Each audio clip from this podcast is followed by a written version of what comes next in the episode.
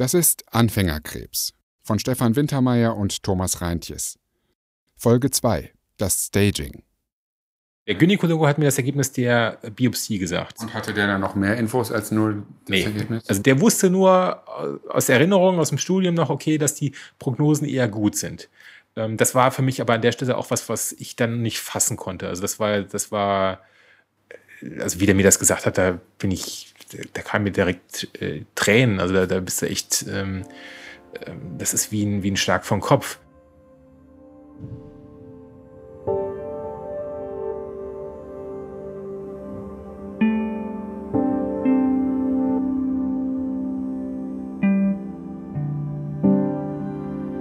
Das Problem bei, bei diesen ganzen Krebssachen ist, also erstmal Krebs ist unheimlich heterogen. Es gibt, ich weiß nicht wie viel, aber es gibt wahrscheinlich hunderte verschiedene Krebsarten, vielleicht sogar tausende. Man hat aber immer denn, wenn irgendwas Krebs heißt, hat man automatisch Angst davor. Das ist, ich vergleiche das immer mit, mit einer Schlange. Ich habe in meinem ganzen Leben, ich, ich kann das an einer Hand abzählen, weil ich mal eine Schlange gesehen habe. Trotzdem habe ich Angst vor Schlangen. Es ist völlig irrational. So ist das mit Krebs auch. Ich habe bis jetzt noch nie Kontakt mit Krebs gehabt. Ich habe aber trotzdem Angst davor, weil diese Angst in der Gesellschaft da ist.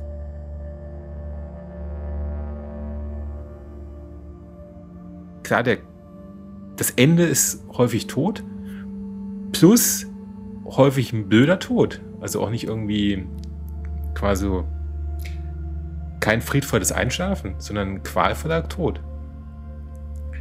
Dann hast du davor dann irgendwie immer noch Chemo. Das ist so der, der Klasse. Also das stellt man sich ja vor.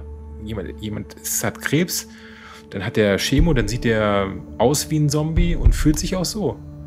Und ähm, wenn er Pech hat, stirbt er dann trotzdem. Das ist so der, das ist ja so der Klassiker. Und das ist das, was einem denn da so durch den Kopf geht.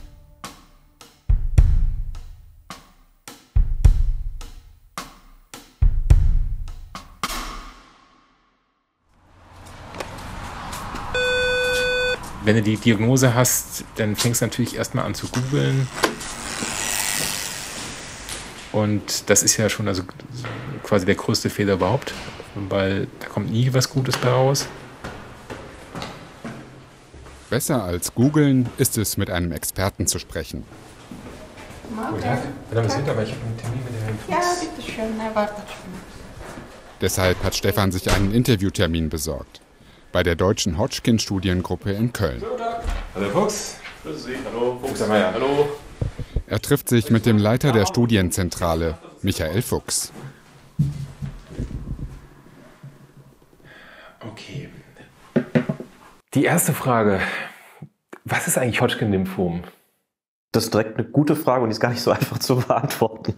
Ähm, es ist letztendlich, wenn man es einfach runterbricht, Lymphdrüsenkrebs. Es ist eine spezielle Art von Lymphdrüsenkrebs. Der Name geht zurück auf den Erstbeschreiber Thomas Hodgkin, der als Pathologe in London tätig war und da zum ersten Mal in seiner Arbeit geschwollene Lymphknoten bei Patienten gesehen hat. Es ist letztendlich eine Schwellung von Lymphknoten, ähm, weil es einen kleinen Anteil bösartige Zellen gibt, die dafür sorgen, dass sozusagen die Lymphknoten sich vergrößern, dass andere Zellen einströmen und das Ganze ähm, letztendlich auch ein bösartiges Wachstumsmuster hat. Was ist denn überhaupt das lymphatische System oder wozu braucht man diese Lymphknoten? Letztlich ist es das Immunsystem des Körpers. In diesem lymphatischen System, insbesondere in Lymphknoten, findet man halt ähm, vielfältige Arten von Immunsystem Immunzellen, die sonst durchs ähm, Blut zirkulieren und im Körper entweder nach Bakterien, nach Viren, aber auch nach entarteten Zellen suchen. Das sind so die Kernaufgaben des Immunsystems. Und ähm, dazu gibt es das lymphatische System, wo halt letztendlich immer wieder Immunzellen zusammengeführt werden, wo Immunzellen auf wir nennen es Antigene, also körperfremde Strukturen trainiert werden, die dann entsprechend einen Angriff des Immunsystems auf diese Strukturen durchführen. Wir werden das Wissen von Michael Fuchs noch öfter anzapfen. Aber jetzt erstmal zurück zu diesem Novembertag, an dem Stefan das Wort Hodgkin-Lymphom zum ersten Mal hört, als er seine Diagnose bekommt.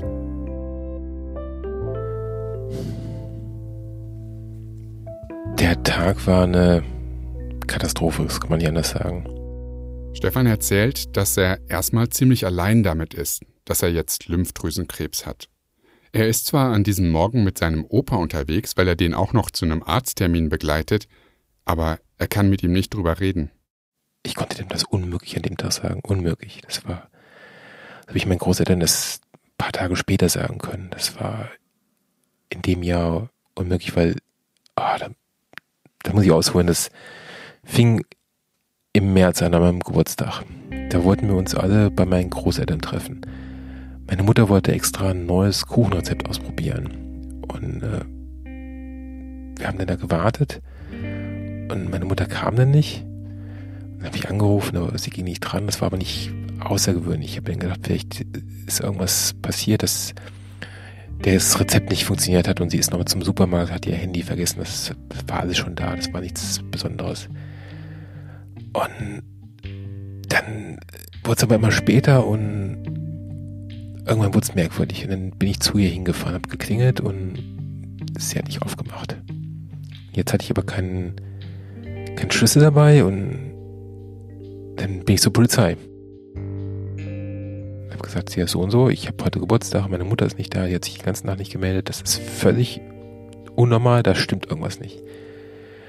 Dann fing die an, ja, wie lange hat sich denn ihre Mutter noch nicht gemeldet und wir können ja erst ab 48 Stunden was machen und so weiter und so weiter. Und dann stand ich da und ich hatte, boah, ich hatte so einen Hals. Ich war so wütend. Ich habe gedacht, das ist doch völlig egal. Völlig egal, wie lange sich meine Mutter jetzt nicht gemeldet hat. Ich habe heute Geburtstag, die hat sich noch nicht gemeldet. Da stimmt was nicht. Das kann so nicht sein. Und ich habe den einen Polizisten überredet bekommen, der ist dann mit einem Kollegen mitgekommen und die haben dann von den Nachbarn unten die Tür aufmachen lassen, das ist ein Mehrfamilienhaus. Wir sind dann zusammen das Treppenhaus hoch und so im letzten, den letzten paar Schritten auf der Treppe höre ich den Fernseher. Und dann dachte ich mir schon, wenn meine Mutter rausgegangen wäre, dann hätte sie den Fernseher ausgemacht. Und ich habe dann nochmal geklingelt, aber da war nichts. Und dann haben die Polizisten schon parallel den Schlüsseldienst gerufen. Der kam dann relativ schnell und hatte mit der Bohrmaschine das Schloss aufgebohrt, die Tür aufgemacht und meine Mutter lag dann in der Küche. Ich habe ihre Hand gehalten, aber sie war nicht richtig ansprechbar. Polizei hat in den Notarzt gerufen. Und dann bin ich im Krankenwagen mit ins Krankenhaus gefahren. Dann wurde meine Mutter untersucht. Eine Stunde später war dann das Arztgespräch und der Arzt hat dann gesagt, dass meine Mutter eine Hirnblutung hat. Ist dann auf Intensivstation gekommen. Meine Großeltern kamen dann, mein Onkel kam und ich bin dann mit meiner Oma die ganze Nacht da geblieben. Ich, meine Mutter hat dann manchmal auch meine Hand gedrückt, aber sie war nicht, sie war nicht richtig ansprechbar. Das war eine, das war eine scheußliche Nacht.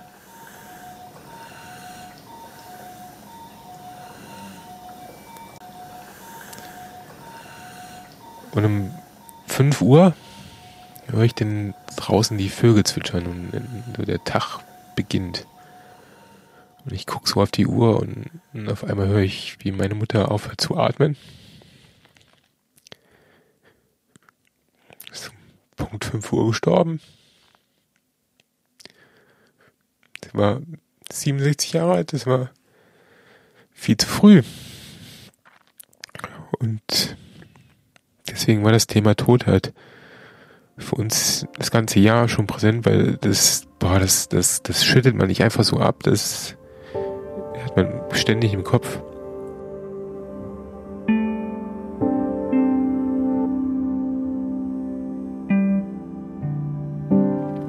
Und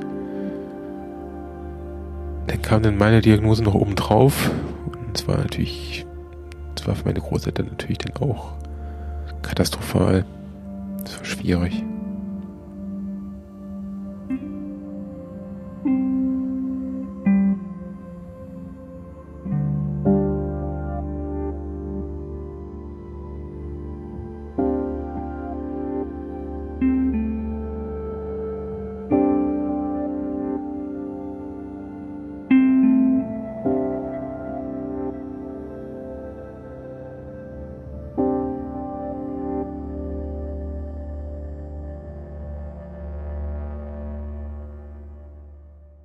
Habe immer noch dieses Bild von meiner Mutter, äh, wie sie denn ja wirklich gestorben ist.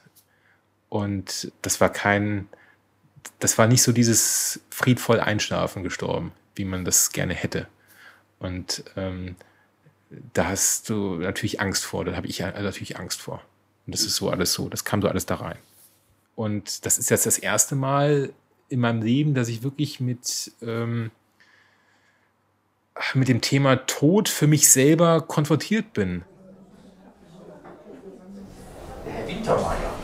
Ja, ich bin nach Hause gegangen, habe nach Onkologen in Koblenz gesucht und äh, dann habe ich dann einen Termin gemacht und bin dann am nächsten Tag da aufgeschlagen. Und der Onkologe ist dann tatsächlich eine Instanz, die einen erstmal abholen muss. Also da war ich immer noch völlig, völlig fertig. Und der Onkologe muss einen erstmal menschlich abfangen. Deswegen ist es auch so wichtig, dass man einen findet, mit dem man, mit dem man gut kann. Morgen. Hallo. Kommen Sie, hat ja geklappt auf die Schnelle. Der Onkologe, der wusste doch dann sicher direkt was mit Hodgkin anzufangen, oder? jeder Arzt, also selbst mein, meine Zahnärztin wusste damit was anzufangen. Äh, das ist bei den, bei den äh, Humanmedizinern wohl eine klassische Prüfungsfrage, was Hodgkin-Lymphom ist. Also das kennen die alle. Eine Größenordnung zu geben, Hodgkin-Lymphom, zwei von 100.000 Menschen bekommen das. Und das, was ich habe, das ist zwar ein Hodgkin-Lymphom, aber das ist noch eine Unterart davon. Das kriegen nur 5% von diesen zwei. Also in Deutschland kann es sein, dass es keinen einzigen gibt, der das gleiche hat wie ich an der gleichen Stelle. Es ist aber super gut erforscht. Also die, die Onkologen, die meisten davon haben relativ schwarzen Humor, suchen sich den Hodgkin als ihren eigenen Wunschkrebs aus. Also wenn die sagen, okay, was hättest du denn gern für einen Krebs? Wenn du dir aussuchen kannst, dann sagen die alle Hodgkin. Ähm, weil der so gut erforscht ist und die Therapie da so gut an, äh, anspricht. Okay, das klingt ja schon mal beruhigend. Was passiert denn dann? Und dann geht es relativ schnell in so, einen, in so eine Autopilotphase, wo die Praxis, also die Onkologiepraxis, so ein Standardprogramm durchläuft. Und für mich fing dann damit die Staging-Phase an.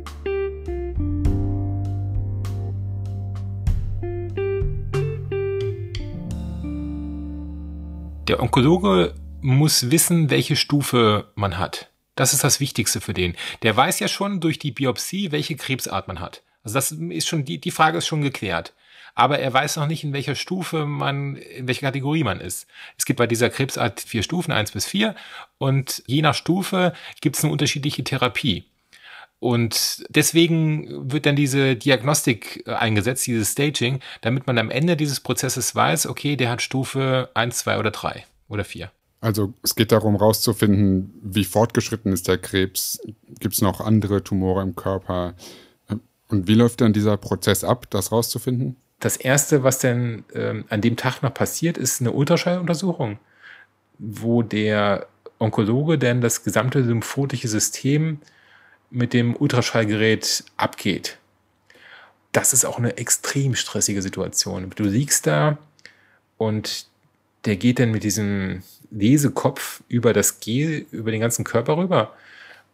Oberkörper, oder? Oberkörper bis, bis zu den äh, Oberschenkeln auch. Und ganz direkt am Anfang hat er dann oben an der Schilddrüse was gesehen. Und da habe ich dann schon gedacht, oh Gott, was jedes Mal, wenn dann auch nur so ein mhm kommt oder so ein Ah oder also egal was, jegliche Äußerung von dem, von dem Arzt, denkt man sich direkt, oh, hoffentlich hat er jetzt nicht was gefunden. Und auf jeden Fall ist er dann den ganzen Körper abgegangen. Also da, da liegst du auf der Pritsche und am Ende sagt er dann, ja, es sieht, sieht gut aus. Wir haben diesen einen Knoten da. Also nachher stellt sich heraus, das sind eigentlich zwei Knoten. Die sind so quasi ganz nah beieinander zählt aber für die als Diagnose als ein Knoten. Und das ist dann so ein Hoch wieder. Diese ganze Diagnose, das ist eine große Achterbahnfahrt. Du hast immer wieder so Höhen und Tiefen. Und das war so ein, so ein positiver Punkt. Dann reicht das aber nicht aus. Es kann immer noch sein, dass du so kleine Knoten hast, die man auf dem Ultraschall nicht sehen kann. Oder das Ultraschall an sich ist eher ungenau. Und deswegen ist der nächste Schritt dann ein CT, also eine Kernspintomographie, und danach ein PET-CT. CT ist das, was wahrscheinlich jeder kennt. Man wird quasi durch so einen überdimensionalen Donut durchgeschoben auf, auf einer Liege. Aber da sieht man nicht alles. Deswegen wird danach nochmal ein PET-CT gemacht. Und ein PET ist, äh, man bekommt ein radioaktives Isotop gespritzt. Und das strahlt dann aus dem Körper raus. Und diese Strahlen werden dann von einem Aufnahmegerät aufgenommen. Und der Tumor das Tumorgewebe sieht anders aus als das restliche Gewebe. Das Problem bei diesen ganzen Untersuchungen ist, mal davon abgesehen, dass es, äh, also ich mag nicht äh, die, diese Spritzerei und Blutabnehmen und sowas, das ist alles nicht mein Ding. Aber das Hauptproblem ist, dass ich mit dieser Diagnose in eine Welt gekommen bin, wo ich mir zum ersten Mal über radioaktive Strahlung Gedanken machen muss weil diese ganzen Diagnoseverfahren haben an sich schon selber Risiken.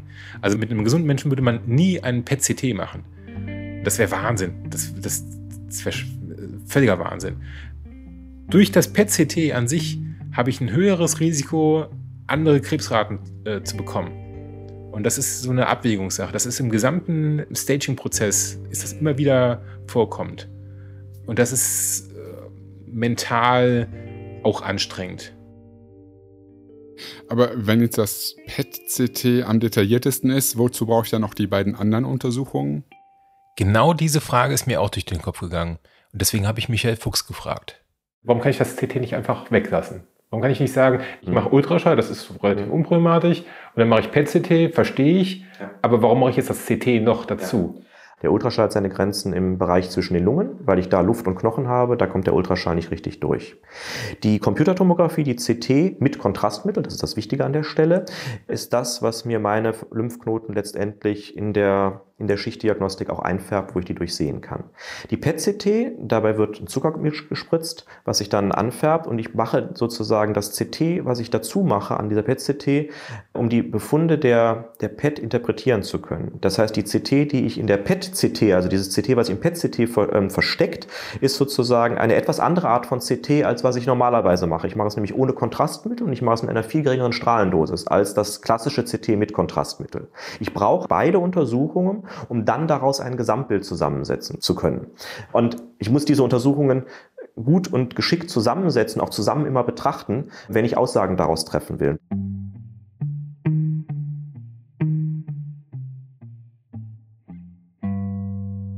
Du hast es gemacht, das PET-CT, und dann hoffentlich auch eine Einstufung bekommen am Ende des Stagings. Also bei dem PET-CT, ähm, dazu musste ich nach Bonn fahren. In Koblenz gibt es das gar nicht. Und ich habe dann gefragt, wie lange dauert der Termin? Und sagte die, maximal drei Stunden. Aber ich sage nur drei Stunden, weil, um auf Nummer sicher zu gehen, normalerweise sind sie da nach zwei Stunden wieder raus. Und an dem Tag war es natürlich so, dass ich da irgendwie sechs Stunden gesessen habe.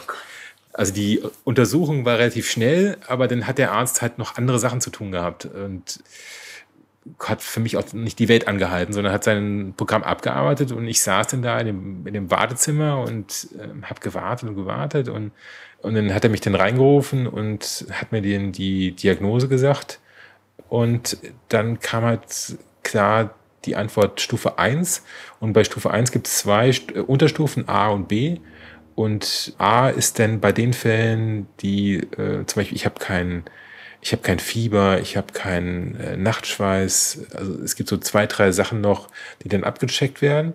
Ähm, die habe ich aber alle nicht. Und dadurch bin ich dann in der Stufe 1a und das ist dann der Best Case. Und das war ein extremes Hoch. Hat auch noch den angenehmen Seiteneffekt, dass ich dann, ähm, der hat also so vor sich so eine ganze mehrere Monitore, wo dann das Ganze zu sehen war. Und dann konnte ich ihn natürlich dann mit Fragen löchern und konnte auch irgendwie sagen, hier können Sie das Bild mal drehen, sowas. Da war der gar nicht drauf eingestellt. Ich war der Letzte an dem Tag, der wollte eigentlich, der wollte nach Hause. Aber hat mir natürlich dann alles gezeigt und ich habe dann auch ein Foto davon gemacht und ich habe dann selber auf den Bildern eben diese zwei kleinen, sehr nahe aneinanderliegenden Tumore gesehen. Das ist so wie in einem Science-Fiction Film. Du siehst tatsächlich den ganzen Körper dreidimensional sich drehend. und kannst du quasi kannst reinzoomen und drehen und Kontraste verändern. Also das ist wie, wie, wie im Film. Ähm, ist total krass. Ähm, ja. Und was sagt er dann so? Ja, Herr Wintermeyer sieht ganz gut aus. Genau, das, also genau so sagt er das. Äh, sieht sehr gut aus.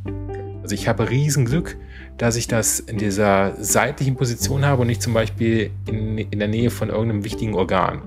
Dann sähe das schon wieder ganz anders aus. Ja, das, war, das war ein, am Ende ein sehr, sehr guter Tag. Da bin ich ähm, lachend nach Hause gefahren. Also es gibt ja insgesamt vier Stufen. Also bei vier kriegt man halt harte Chemo, bei eins kriegt man Bestrahlung. Das ist natürlich auch total ähm, krass. Man ist denn, man freut sich dann über so eine Diagnose. Also einen Monat vorher hätte ich mich über die Diagnose nicht gefreut. Über die Aussicht auf eine Strahlentherapie. Ähm, aber in der Situation freut man sich darüber. Also das ist wirklich, ich habe ich, ich hab wirklich äh, ich habe gedacht, wie ein Honigkuchenpferd. Also das ist äh, ein sehr, sehr positives Ergebnis an der Stelle. Best-Case-Szenario, Stufe 1a. Statt Chemotherapie Bestrahlung. Aber Bestrahlung ist nicht gleich Bestrahlung. Stefan steht vor einer schweren Entscheidung. Standardtherapie oder was anderes? Darum geht's in der nächsten Folge es ist halt die prinzipielle Frage, mache ich das, was 100% bewiesen ist? Oder mache ich das, wo ich denke, es ist besser? Das war Folge 2 von Anfängerkrebs, das Staging. Wir peilen an, alle zwei Wochen eine Folge rauszubringen, aber garantieren können wir das nicht. Das hier ist eine Geschichte, die sich entwickelt, während wir sie erzählen. Und da müssen wir eben gucken, wie das passt. Aber ich denke, an dieser Stelle können wir sagen, wir hören uns in zwei Wochen wieder. Anfängerkrebs ist ein Podcast von Thomas Reintjes und Stefan Wintermeyer mit Musik von Blue Dot Sessions.